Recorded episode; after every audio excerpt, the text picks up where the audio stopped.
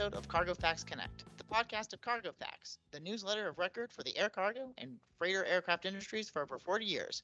I'm your host, Andrew Kreider, Associate Editor of Cargo Facts. And I'm Robert Luke, Associate Editor of Cargo Facts. And I'm Jeff Lee, Deputy Editor. Unreported this week, the Russian defense minister threatened to destroy any transport aircraft originating from NATO countries arriving in the Ukraine, as long as those aircraft were carrying weapons materials for use for the Ukrainian armed forces. This th- statement threatens both military and civilian aircraft alike. Primarily, most of those aircraft now arrive on the border with Poland. Carriers like National and Antonov Airlines have been operating out of there.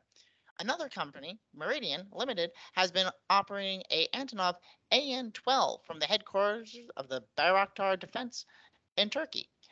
It is rumored that that aircraft has been carrying supplies for the important Bayraktar Defense UAV, which Ukraine has deployed in its fight against the Russian armed forces.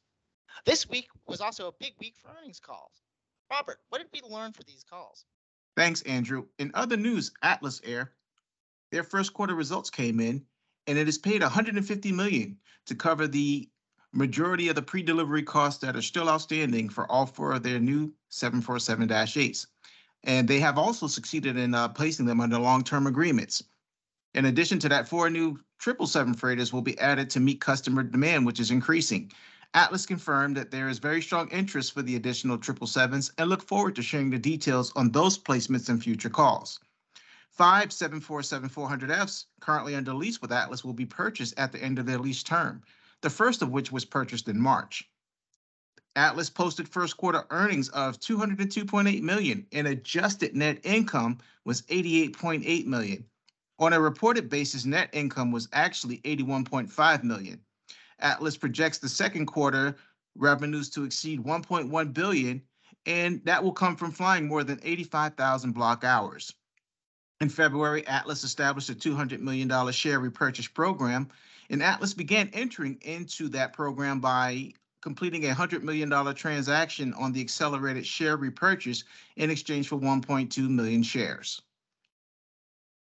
Meanwhile, ATSG also reported its Q1 earnings, and the most interesting thing to come out of that was that ATSG has signed a deal with ASL Aviation Holdings in Ireland for three A321 freighters and two A330s.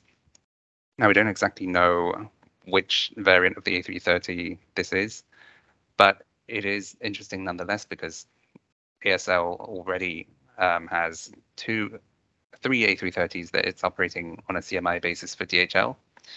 Now, the A321 would be a completely new platform for ASL. Um, it currently has two or three 757s, um, but on a more general note, it is renewing its narrow bodies with a large amount of 737-800 BCFs. But this is reflective of the growth of the express segment.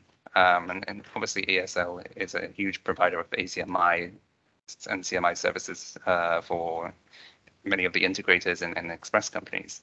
Um, and on a different note, we had two 747-400 stories this week.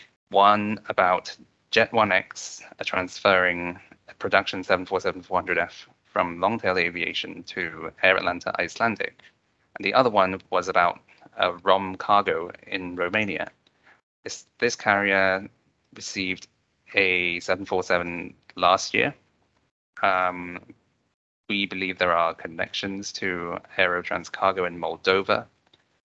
Um, and this this airline had its AOC briefly suspended um, toward the end of last year, um, but that was that issue was resolved.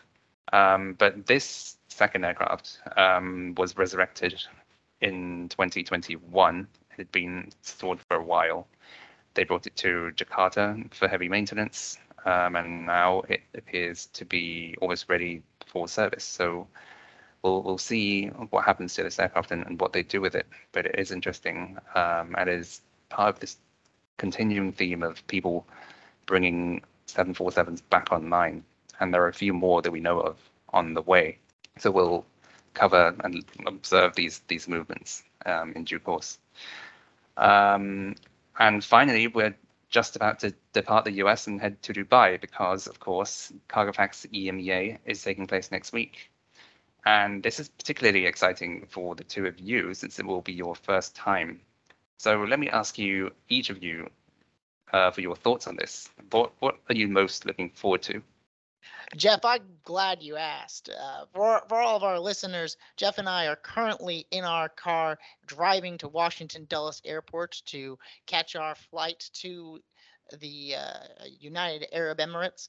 Um, and there's a lot to look forward. It's been a very busy year for the cargo industry, and I think the last week really teed up for a exciting conference. Primarily, I'm looking forward to the speakers. Um, I know we'll hear from uh, eh, Bluebird Nordic, my apologies, which has just been growing at such a precipitous rate this last year.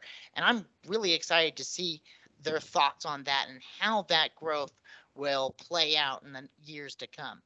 I'm also excited for a panel that I will be moderating on sustainability. Sustainability is top of the mind for many air carriers, and we'll be hearing from both Boeing and Air France and KLM on the subject. Air France and KLM just this past week completed a challenge to themselves to fly and operate flights in the most sustainable manner possible. And I'm really excited to see how that all turned out. That sounds very interesting there, Drew. Uh, Jeff, what I'm looking forward to is the freighter fleet forecast. I'm very curious to know how, you know, the lessors and operators will not only rebound, but forecast and plan strategically going forward uh, with the preighter situation or uh, transition that had to take place due to pandemic. And how can they pretty much assure their customers that, you know, dedicating their services directly to the freighter operators will alleviate some of the setbacks that we experienced due, due to the pandemic. So I'm very interested in the freighter fleet forecast.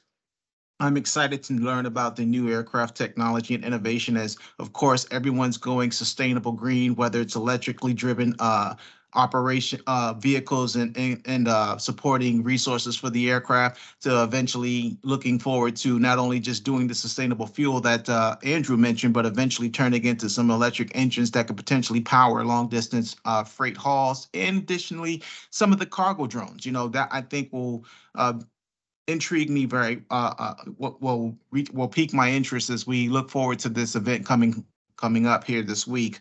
And I'm definitely wanting to see what the lessor's outlook is on the freighters and conversions because again, you know, as we transition into this uh new era of freighter movement and sustainable technology and learning the lessons from the pandemic, what did they come away uh, from an experience perspective and learning perspective with uh, what we just went through the last couple of years and how are they preparing to uh, better uh, better facilitate some situations like this that may present themselves in the future. So i do believe uh, this will be some very key pieces of interest for me as we uh, get ready to prepare for this wonderful week of the emea conference. Well that's all the time we have for today before we go through the tsa checkpoint. To those of you listening, thank you for tuning in to this episode of CargoFacts Connect. More multimedia content like this, check out cargofacts.com and search CargoFacts Connect on iTunes and Spotify. Join us again next time.